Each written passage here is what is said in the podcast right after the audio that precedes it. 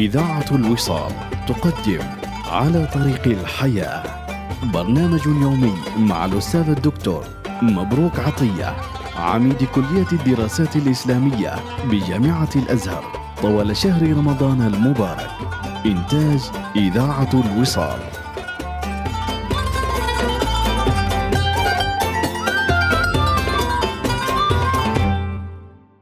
بسم الله الرحمن الرحيم. أرحب بداية بمستمعي على إذاعة الوصال. سائلا الله لي ولهم صلاح البال والحال.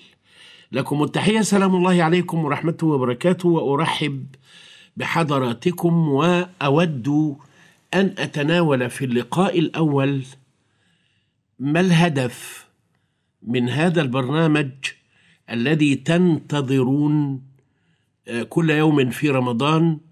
أستاذ دكتور مبروك عطية عميد كلية الدراسات الإسلامية بجامعة الأزهر والذي شرف بخطابكم من قبل وكان في رمضان أيضا.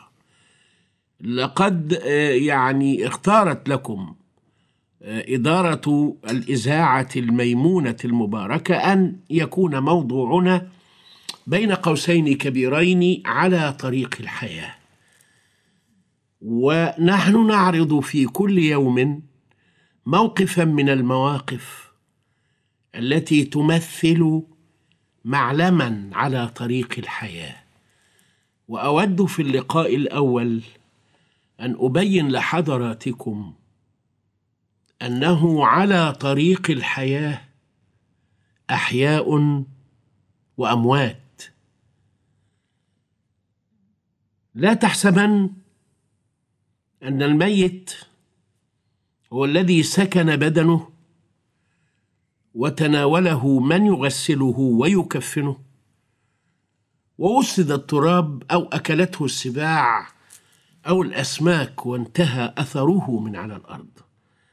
هذا ميت أخبرنا عنه النبي صلى الله عليه وسلم أنه واحد من اثنين في البخاري على إيدك اليمين قبل الآخر باربع اسطر يقول صلى الله عليه وسلم الميت إما مستريح وإما مستراح منه.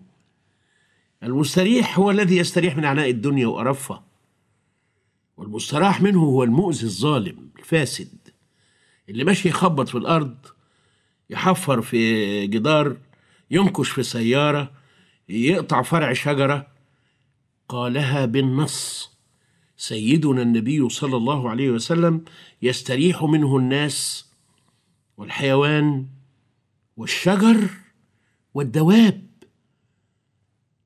فهذا انتهى.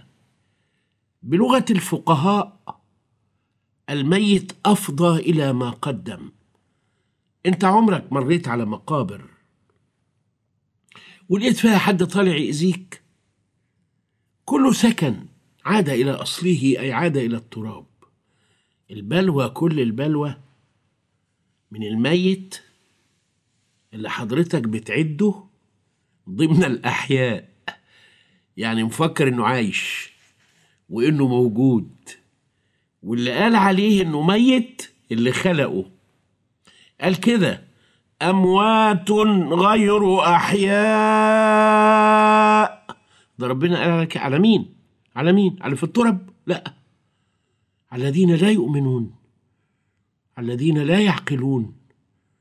على الذين لا يتدبرون القرآن. على الذين لا يسمعون. لا يستجيبون.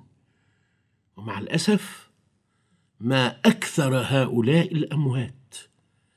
الأحياء قلة ولكنهم قلة مباركة.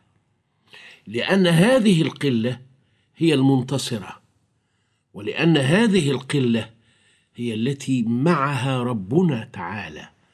قد كان لكم آية في فئتين التقتا. فئة تقاتل في سبيل الله وأخرى كافرة يرونهم مثليهم.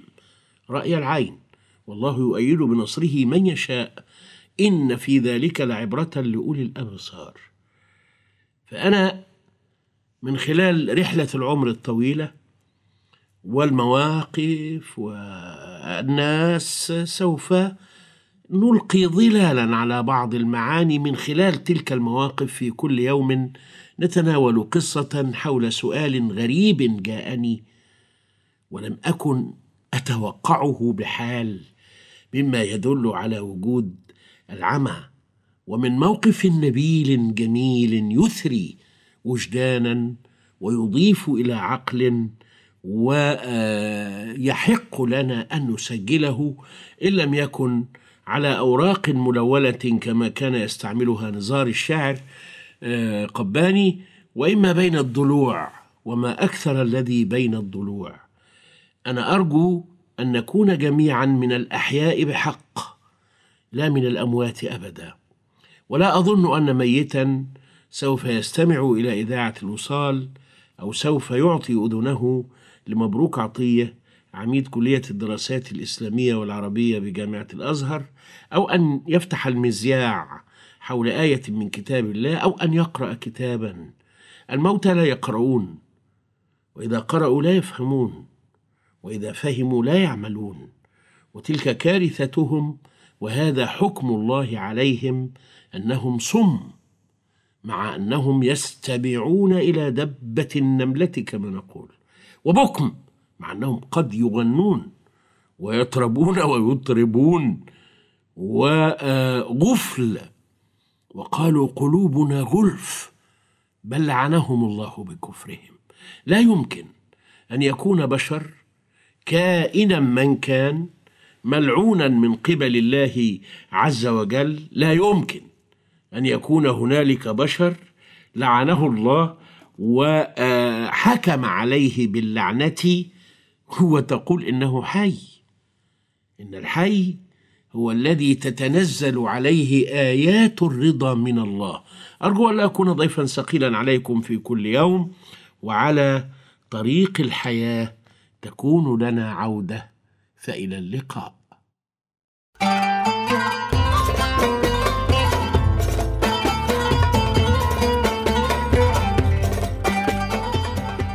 استمعتم إلى برنامج على طريق الحياة. يوميات مع الأستاذ الدكتور مبروك عطية عميد كلية الدراسات الإسلامية بجامعة الأزهر. إنتاج إذاعة الوصال.